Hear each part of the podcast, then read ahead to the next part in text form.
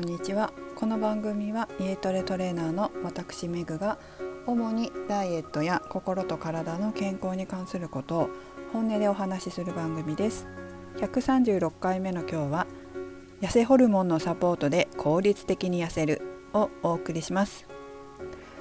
私が行っているジムで雑誌のターザンをまあ、余ってるっていうので欲しい人にあげてたんですね。でその中にえー、ホルモンの特集があってちょうど私がホルモンの勉強をし直したいなと思ってたので、えー、いただいてきました。皆さんホルモンってなんだかわかりますか？聞いたことありますかね？女性ホルモンとか男性ホルモンとかあとはこう今有名というかね、えー、ダイエットでも有名なインスリンっていうのもホルモンですね。今日はですねまあ、知ってそうで皆さんが知ってなさそうな、まあ、一般の方がかな知ってなさそうなホルモンをいくつか紹介したいなと思います。まあ、知っててもあそうだったんだっていうのもあるかもしれません。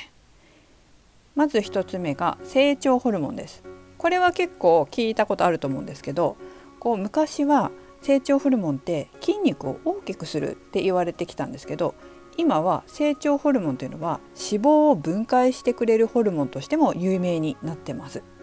脂肪を分解してくれるホルモンですね。この成長ホルモンというのは、まあ、知ってる方も多いかもしれませんけど運動した後とかそれから寝てる時などにたくさん、えー、はい、分泌されています。それから他にも筋トレなどの運動によって、えー、ソマトメジン C イリシンといったホルモンも出ていてこのホルモンたちも筋肉をつけて痩せやすい体を作ったり脂肪を燃やしやすい体を作ったりしてくれてます。筋肉をつけて痩せやすい体を作ったり脂肪を燃やしやすい体ですね。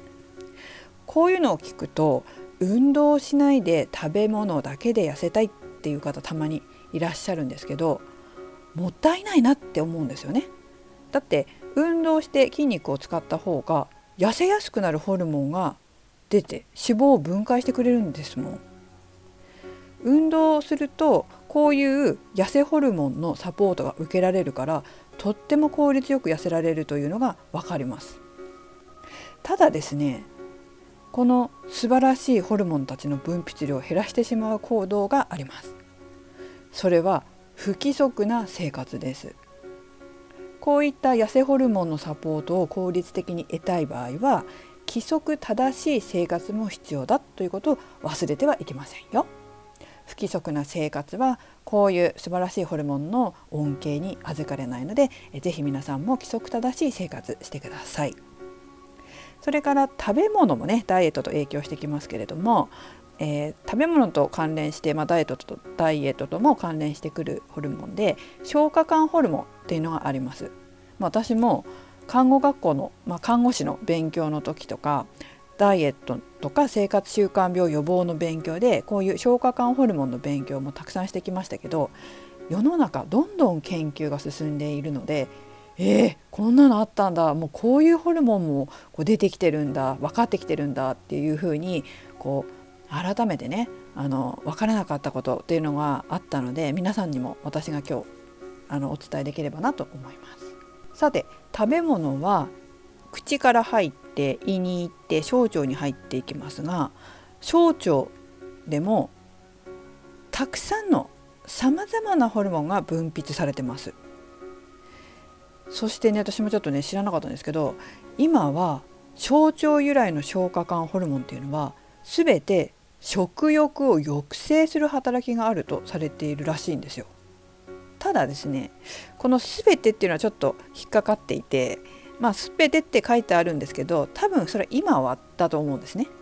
でまだ発見されてないホルモンとか働きが分かってないホルモンなども、まあ、たくさんあるので、まあ、今はそう言われてるんだなっていうふうに軽くライトに思っておいていただければなと思います。まあ、全てが食欲を抑制するわけでもないかもしれないよっていうことをねあの断定しないようにしておいてください。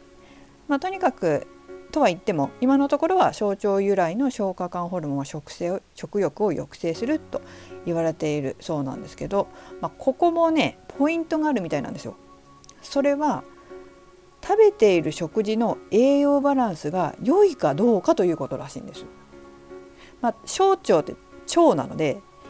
腸の中で良いホルモンを出すには、まあ、何でもそうですけどその消化管ホルモンだけじゃなくてね腸内環境を良い状態にしておく必要があるということです。まあ、例えば納豆とか味噌汁なんかの発酵食品によって生じるビタミンやミネラルそれから炭水化物の中の食物繊維の方野菜とか海藻なんかに含まれていて、えー、食物繊維は腸内細菌たちの餌になって腸内環境を整えてくれますあとはね魚の油も痩せ菌が増えるという論文もあるらしいんですよ。ちょっと論文というのもあの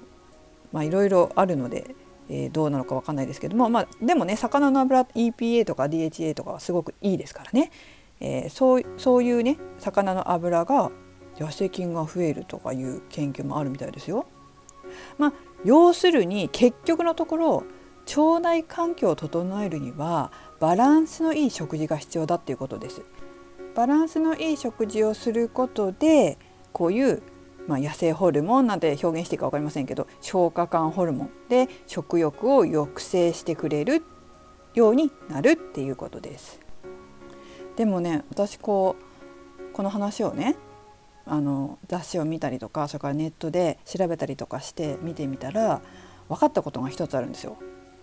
私まあ運動だけじゃなくてダイエットの食事講座もしてるんですけど、まあ、心理学もやってますけどねダイエットの食事講座を受けてくれた方でちゃんと真面目に私を信じて取り組んでくれた人は栄養バランスが整うようになるんですよ。っていうのもやっぱりこういろいろ勉強すると、まあ、今ね話したことでも分かると思うんですけど絶対栄養バランスって重要なんだなっていうことが勉強すればするほど分かってくるんですよちゃんと。そうだから私はその栄養バランスを整えるっていうことを最初に教えるんですね食事の講座では。そうするとね何がねあの変わるかっていうと甘いものの量が減るんですよ。これがすごいなと思ってたんですけどやっぱり栄養バランスがきちんと整うと余分なものっていらなくなるんだなっていうのが分かったんですけどこういうホルモンの作用もあるんだなっていうのが今回初めて分かりました。だから皆さん栄養バランスが整ったことで食欲食欲を抑制するホルモンが出てて、えー、まあ、よく余計なものというのはいらなくなってたのかもしれませんね。いやでもねこういうの聞くとこうまともなことをちゃんと教えてて本当に良かったなと思います。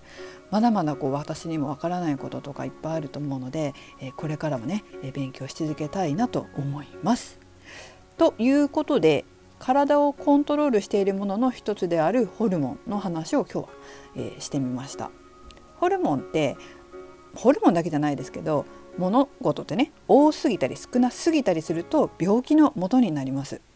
ホルモンバランスとかもとも言いますけれど、まあ、ホルモンのバランスはとても大事です。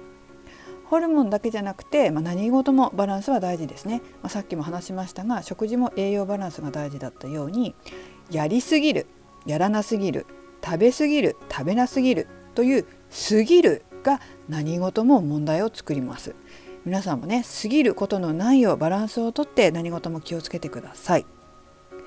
さてさて、まあ、この「ターザン」って雑誌ってあの見たことあるかな、まあ、あんまり女性は手に取る人少ないのかもしれないんですけど、まあ、情報がねバーって書いてある雑誌なんですけど情報収集するにはちょうどいいんですよ。結構あの本当オリンピック選手見てるような先生とかでもねターザン結構チェックしてたりするんですね。であとねこのターザンのいいところは不健康なことは書かないところがいいんですよ。まるだけダイエットまるだけ食べるダイエットとかまるするだけダイエットとか、まあ、それって結局バランス崩れてるわけじゃないですか。そういう健康を害するような私が、まあ、元医療従事者としてでも、ま、トレーナーとしてもあの進められない内容ではないんですね。ちゃんと健康的に痩せようとかあのそういうことがきちんと書いてあります。まあ、今回私がこうもらってきたホルモンの、えー、テーマの内容はちょっと中身が難しいんですけども他にもねターザンっていうと、まあ、トレーニングだったりとかねあのたくさん載ってますし私の知り合いが実はこう雑誌載ってて 指導してたりするので、えー、皆さんもね興味のある特集の時ちらっと見て、えー、見ていただけたらと思います。女性はあの読みにくいと思うかもしれないんですけどダイエットは、まあ、それから健康は知識です。正しい知識がないと本当に痩せないので女性こそ読んでほしい雑誌の一つだなと思います。皆さんもぜひ規則正しい生活と栄養バランスの良い食事で痩せホルモンを分泌させてサポートしてもらって効率的効果的に痩せていってくださいね。はい最後までお聴きいただきありがとうございました。めぐでした。